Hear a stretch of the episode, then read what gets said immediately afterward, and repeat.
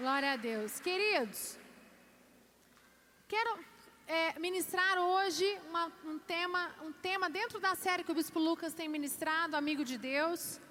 E eu ministrei mais cedo no culto das 18 sobre Jesus, o nosso melhor amigo. O tema da série que o Bispo Lucas tem ministrado é Amigos de Deus. E eu tenho entendido que para vencermos nas nossas vidas, para alcançarmos novos patamares, alcançarmos um, novo nível no casamento, relacionamento interpessoal, no seu ministério, na sua vida profissional, na sua vida é, sentimental, qualquer área da sua vida. Nós precisamos ser a cada dia que passa mais amigos de Deus. Ser amigo de Deus significa ser íntimo dele mas ser verdadeiro. Porque o que tem acontecido muito hoje é: eu sou amigo de Deus, igual você é amigo daquela pessoa que você não fala há 5, 10, 15 anos. Aquele amigo de infância seu que mora aqui no seu coração, mas ele está longe, ele está distante. Quando você encontra ele, você conversa com ele, você mata aquela saudade. Mas quando ele vai embora, acabou. Isso é amigo? Sim, você tem uma consideração por ele, mas amigo que eu estou falando é aquele amigo que você encontra todos os dias, que está dentro de você, é a intimidade. E é isso que eu quero mostrar. Jesus, ele veio para ser o nosso melhor amigo. Jesus tinha uma missão na terra. Jesus não precisava ter passado o que passou. Jesus tinha poderes, mas Jesus foi colocado como homem na terra. Só começou a cumprir o ministério dele com 30 anos. Mas a missão de Jesus era deixar um legado, morrer na cruz por mim e por você. Mas em período que ele estava na terra, durante os três anos em que ele cumpriu a missão dele, quando ele colocou em prática, ele ensinou para os seus discípulos que, que é ser amigo. Que os discípulos tinham que ser amigos dele. Vocês lembram quando em várias passagens da Bíblia eu, eu chamava de amigos. Jesus tinha intimidade, Jesus estava perto. Por quê? Queridos, o que eu quero mostrar para vocês é que se Jesus veio, Deus mandou o filho dele. Jesus é Deus, filho de Deus. Mas Deus falou: "Não, peraí, eu não vou, eu não quero só de falar. Eu quero que, a, que aquele povo na terra veja o que eu, o que eu estou dizendo. Eu quero colocar o meu filho lá, ele vai sofrer como um homem normal, porque eu preciso que eles vejam, acreditem vivam aquilo que eu estou dizendo. Porque hoje nós sentimos Deus. O Espírito Santo ele veio em forma de, né, quando o Espírito Santo desceu em forma de pomba, quando João Batista batizou Jesus. E daquele, daquele momento, o Espírito Santo tomou. O Espírito Santo ele vem para quê? Para que nós possamos sentir a presença dele. E o que eu quero dizer para você é que ter Jesus como nosso melhor amigo só favorece as nossas vidas. Mas quando eu digo ser amigo de Jesus, Jesus o nosso melhor amigo, é o Jesus nosso melhor amigo com na intimidade. João 15 12 diz assim: O meu mandamento é este: que vos ameis uns aos outros, assim como eu vos amei. Ninguém tem amor maior do que este, dar a própria vida em favor de seus amigos. Que amiga, hein? Olha isso. Ninguém tem amor maior do que esse, que deu a vida, alguém que deu a própria vida em favor de seus amigos. Foi isso que Jesus fez por mim e por você. Ele deu a vida dele em favor de mim e de você. Quando ele diz, eu fui seu amigo, eu sou um amigo verdadeiro, é esta amizade intensa, profunda. Lá no 14. Vós sois meus amigos, se fazeis o que eu vos mando. Já não vos chamo servos, porque o servo, o servo não sabe o que faz o seu senhor. Mas tenho-vos chamado amigos, porque tudo quanto ouvi de meu Pai vos tenho dado a conhecer. Não foste vós que me escolheste a mim, pelo contrário, eu vos escolhi a vós, outros, e vos designei para que vades e deis frutos, e o vosso fruto permaneça, a fim de que tudo quanto perdides ao Pai, em meu nome, Ele vô-lo conceda. Isso vos mando, que vós ameis uns aos outros. E quando ele fala aqui, eu amei, ame os outros. Ame o seu irmão. É o que ele, igual ele fez. Eu dei a minha vida por amor de ti, por amor de um amigo. E é esse amor intenso que nós temos que ter com Jesus. Ele está disponível para ser o nosso melhor amigo. Queridos, sabe quem tem que ser o seu melhor amigo? Eu estava conversando com os meus filhos e aí eles estavam, têm a célula deles, né? De vez em quando o líder deles quer dar o caô, mas aí eu não deixo, né? Porque aí eu mando no líder, eu tô brincando, tá, gente? Ah, e eles ficam cobrando. Hoje eu tenho célula, hoje eu tenho célula. No domingo, aqui na igreja, no culto das 18. E aí eles falaram: é, a gente ama, primeiro lugar. Eu, eu brinco com eles e falo assim: eu tenho um segredo para contar para vocês. Aí eu falo assim: o segredo qual é? Aí o Gabriel, que você me ama muito. Eu falo, te amo, te amo, te amo, te amo, te amo mais que o mundo. Aí, né, começa a brincar. Aí ele falou para mim, mamãe, mas você não pode me amar em primeiro lugar. Tem cinco anos. Aí eu falei, é verdade, meu filho. Ele falou, a gente ama a Deus em primeiro lugar. E aí eu falei assim, é verdade. Aí ele falou, a gente tem que amar Deus em primeiro lugar, Jesus. Depois o nosso, a família e depois os amigos. E a gente foi conversando sobre isso. Foi semana passada, um dia da semana. E eu falei, é verdade. E eu já quero ensinar os meus filhos que.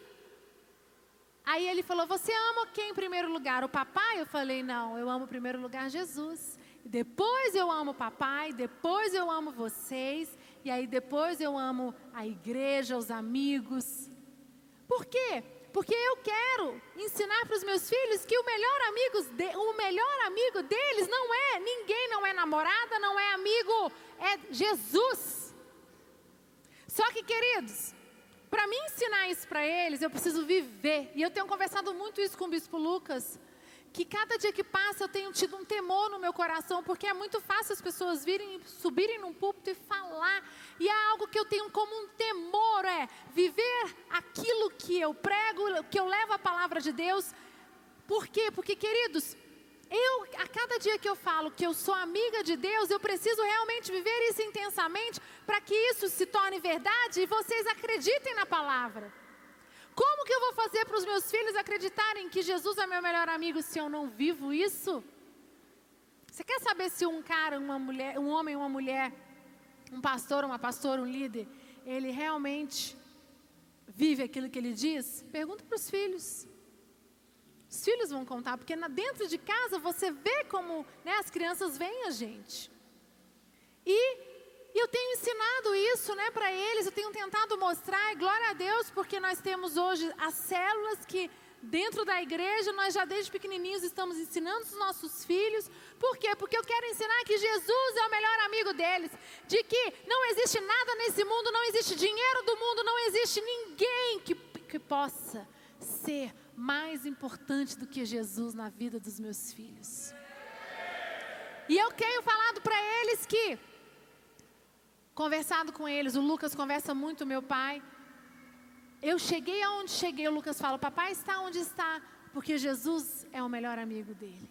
Porque Jesus vive verdadeiramente dentro de mim. Porque, queridos, o que eu quero mostrar para vocês é: Deus mandou o filho dele vir como, como prova para passar tribulação, para sofrer por mim e por você, e se colocou à disposição para ser o nosso melhor amigo. Mas quando ele, quando ele se colocou à disposição, ele abriu os braços e disse: Vem até mim.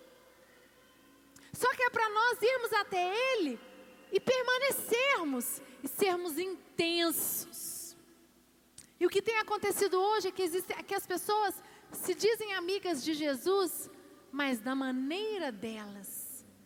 As pessoas se dizem amigas de Jesus, mas elas são frias.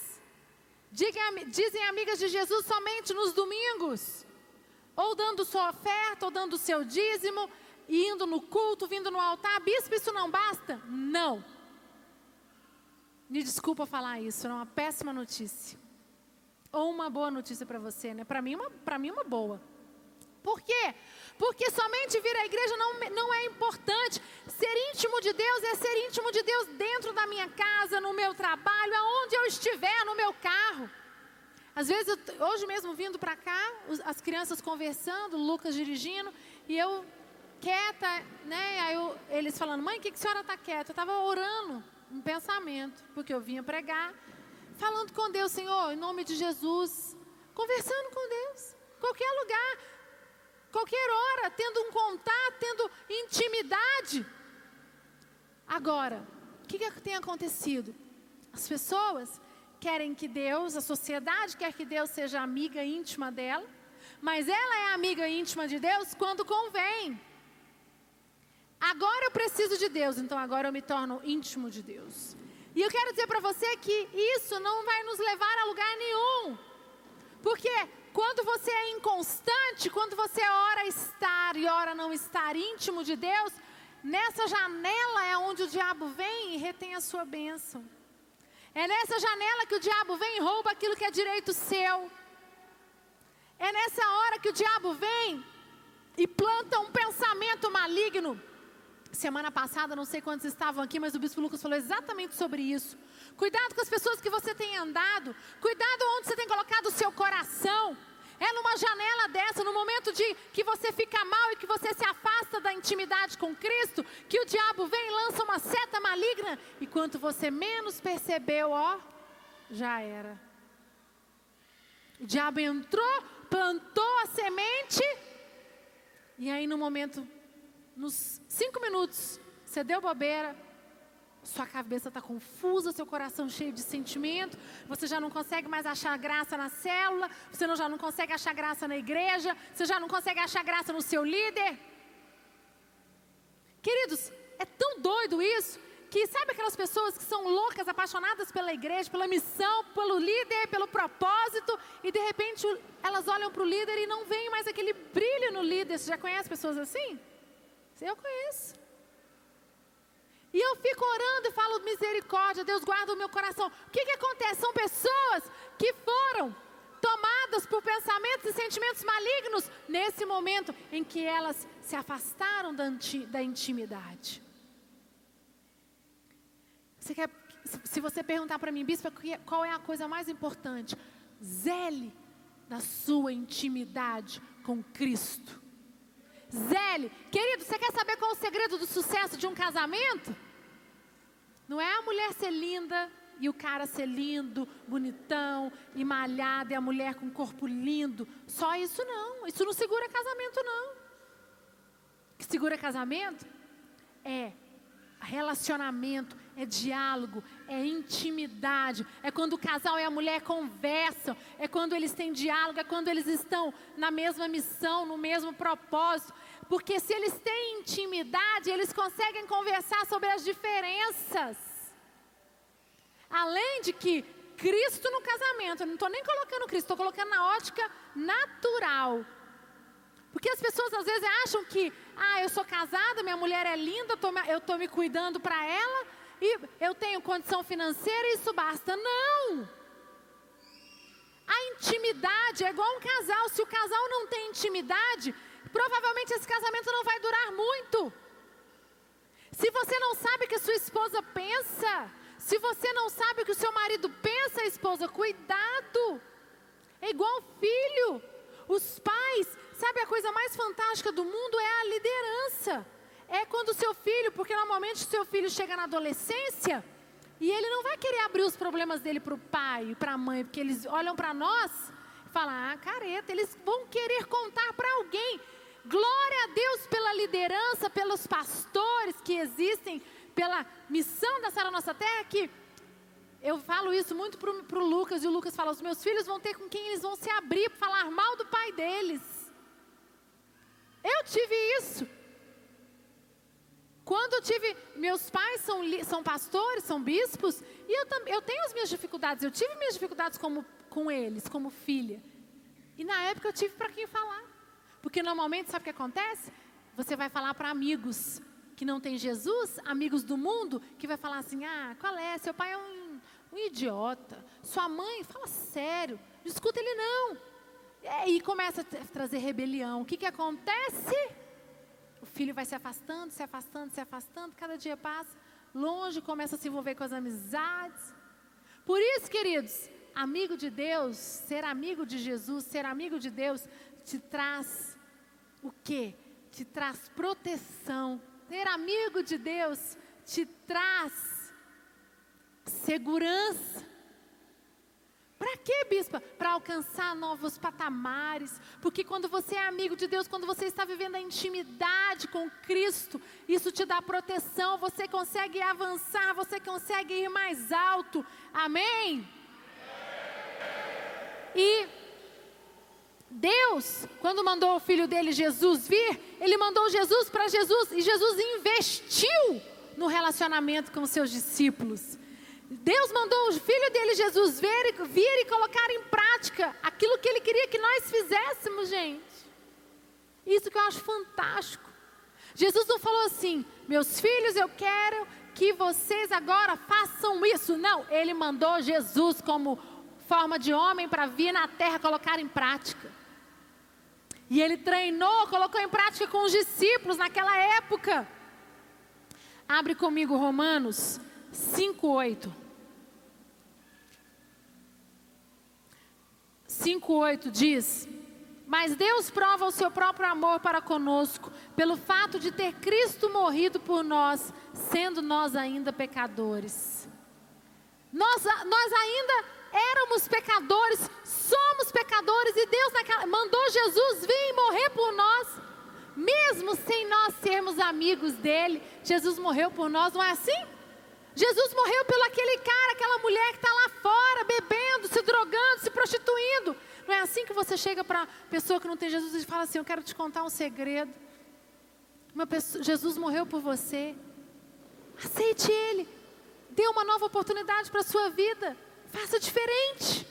E a pessoa fala assim: Mas como? Ela não me conhece, não é meu amigo. Ele é seu amigo, ele está à disposição.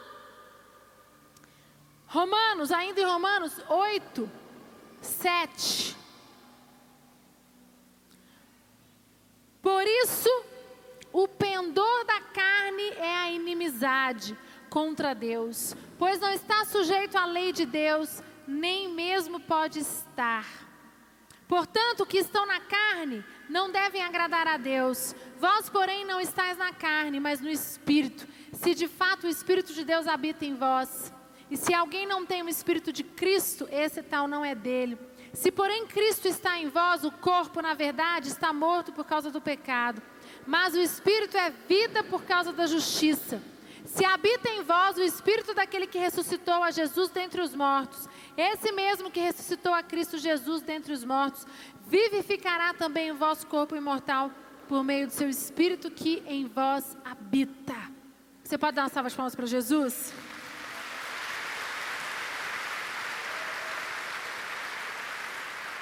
Aqui diz, né?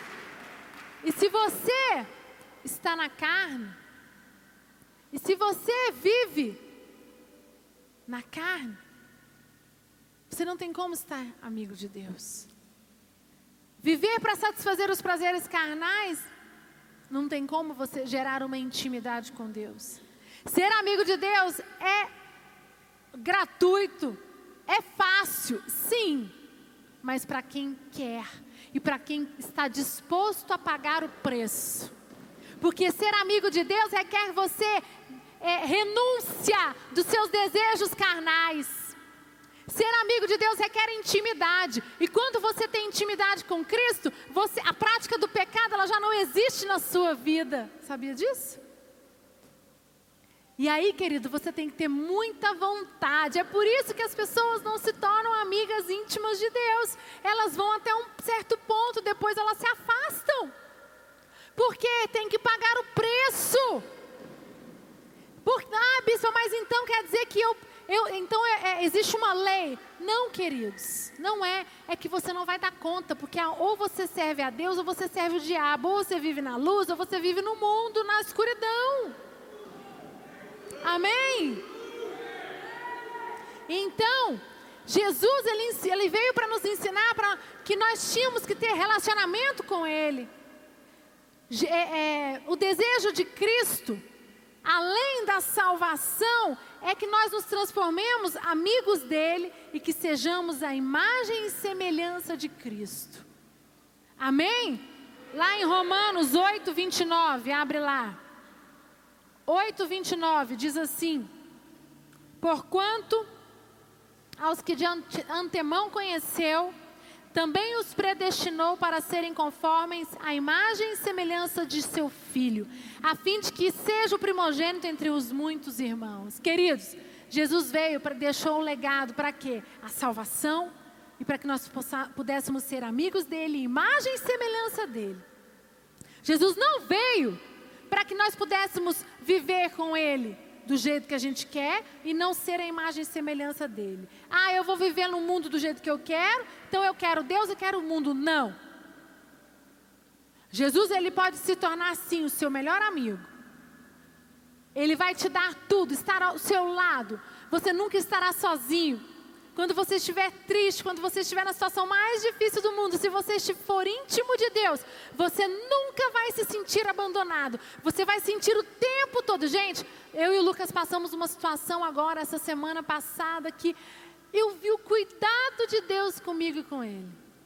Nós tivemos que tomar algumas decisões.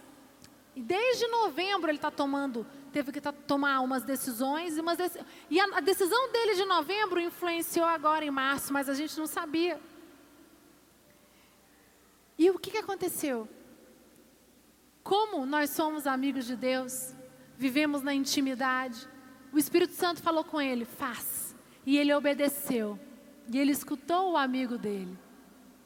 E ele fez com muita paz no coração novembro, dezembro, janeiro, fevereiro, março. Quatro meses se passam, as coisas vão se andando. Acontece, pum! E aí, poderia ter sido um dano muito grande, mas não teve dano nenhum, por causa da decisão que ele tomou lá em novembro. Vocês estão entendendo? Uma decisão tomada quatro meses atrás, que às vezes a gente não significa nada. O que eu quero mostrar para você é que quando você é amigo íntimo de Deus, a decisão que você toma na, tomar hoje, ela vai te influenciar daqui seis meses, daqui um ano. Então, queridos, a sua vida tem parado, o seu ministério tem parado. Às vezes você está lutando contra uma enfermidade, às vezes você está lutando contra o seu casamento, situação do seu casamento, seus filhos, eu não, o seu trabalho, eu não sei o que é. Se torne melhor amigo de Cristo mas é o amigo verdadeiro, aquele que Jesus quer que nós nos tornamos, que está na Bíblia, que ele nos ensinou quando ele estava ali presente com os discípulos dele. Viver verdadeiramente, intensamente. E aí, é, 1 João 4 diz assim: Nós amamos porque ele nos amou primeiro. Se alguém disser ama a Deus e odiar a seu irmão, é mentiroso pois aquele que não ama seu irmão a quem vê, não pode amar a Deus a quem não vê. Ora, temos da parte dele este mandamento: que aquele que ama a Deus ama também a seu irmão. Queridos, aqui Jesus está dizendo: como é que você diz que você, que você me ama se você não consegue amar seu irmão? Foi, ele deixou um princípio básico. Como é que você diz que você é meu melhor amigo se você não consegue amar a pessoa que está sentada do seu lado? Por isso que ele trouxe o mandamento: amar uns aos outros. E eu quero dizer para você nessa noite: existem muitas pessoas aqui que se dizem amigos de Deus, mas só de falar. Existem muitas pessoas aqui que têm questionado a Deus porque a sua vida não tem andado, a sua vida não tem caminhado, porque as coisas não têm acontecido como deveriam. Sabe por quê? Porque você não tem vivido a intimidade com Cristo. Porque você tem falado, ah, eu amo a Cristo. Eu amo Jesus, mas eu não sou íntimo de Jesus. Você ama Jesus, mas você ama os prazeres carnais. Você ama Jesus, mas você também ama o mundo, queridos. E eu quero dizer para você: ou você tem Jesus como o melhor amigo da sua vida, e não aquele seu melhor amigo do trabalho. Você tem dado seus ouvidos a quem? Quem tem te influenciado? Quem são as pessoas que têm falado para você o que você tem que fazer? Queridos, eu quero dizer para você que você, o seu pastor, o bispo Rodovalho, é o nosso profeta. E é através dele nós vivemos a missão que Deus colocou. E, eu, e você, para ser amigo de Deus, você tem que estar com o coração aberto. E hoje o seu líder, o seu pastor, representa Deus na sua vida. Você, quanto mais intimidade tiver com seu líder, com seu pastor, abrir o seu coração, você, consequentemente, está tendo intimidade com Cristo. Amém? E eu queria que você abaixasse a sua cabeça, fechasse os seus olhos, que você começasse a pensar agora. Você tem dito que você é amigo de Deus? Qual o nível da sua amizade? Essa sua intimidade, ela é, ela é como? amigo de Deus de verdade, intensamente? Como tem sido as suas semanas? Ou você é amigo de Deus somente no domingo? Ser amigo de Deus é estar disponível a passar por provações que muitas vezes Deus não vai fazer o que você quer. Muitas vezes o seu líder, o seu pastor, aquela pessoa que está te aconselhando, vai ser a voz de Deus na sua vida e vai falar para você aquilo que você tem que mudar e você não vai aceitar. Muitas vezes Deus vai falar para você certas situações que você está errando, que você tem que mudar, e você não vai querer mudar, e você se diz amigo de Deus? Queridos, ser amigo de Jesus, ter Jesus como seu melhor amigo é, um, é muito, é maravilhoso, é grandioso, mas requer disposição de pagar um preço, de deixar o mundo, os prazeres do mundo sabe, de deixar as vontades carnais, de não olhar, não ouvir pessoas que não vivem o que você vive, de cada dia que passa estar mais focado em Deus, mais aliançado com o seu ministério, com a sua igreja, com mais intimidade com Cristo. Que todas as vezes que você estiver triste, o sentimento de tristeza, ele vem e vai embora. Sabe por quê? Porque quem tem Cristo, quem tem o Espírito Santo como seu melhor amigo, não fica triste. A tristeza vem e vai. Você vem, lágrimas vêm sobre os seus olhos, você chora. E a Bíblia diz que o choro vem por uma noite e a alegria vem pela manhã. O choro dura por uma noite e a alegria vem pela manhã. Quem é amigo de Deus é assim. E eu queria que você fechasse de olhos fechados. Você pudesse falar agora com o Espírito Santo. É a oportunidade de você mudar. É a oportunidade de você fazer diferente. É a oportunidade de você falar: chega, vou dar um basta. Estou cansado de dizer, dizer, dizer e não fazer nada.